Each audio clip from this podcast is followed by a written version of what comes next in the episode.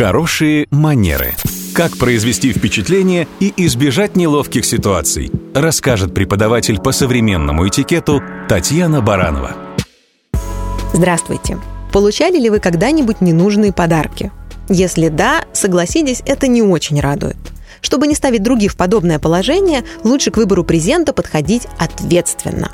На мой взгляд, подарок должен быть в первую очередь уместным, и уже только потом оригинальным, полезным и так далее – Дело в том, что оригинальное, на наш взгляд, может показаться безвкусицей одариваемому, а полезное – безделицей. Слишком по-разному люди оценивают вещи, предметы и события. Слишком разное у нас у всех представление о прекрасном. И если мы не уверены во вкусах и предпочтениях человека, лучше не стараться его удивить, а лучше подарить то, что он оценит. Ну, как минимум то, что не вызовет у него отторжения и будет отвечать вкусом и общему стилю человека, соответствовать его имиджу и статусу.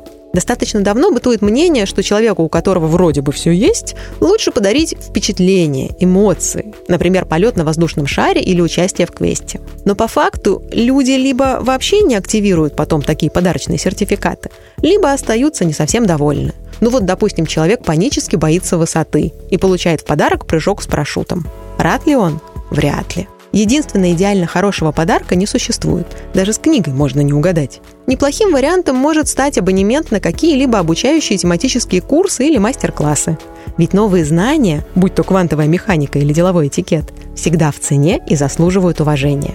А учитывать при выборе подарка интересы и увлечения человека – это и есть хорошие манеры.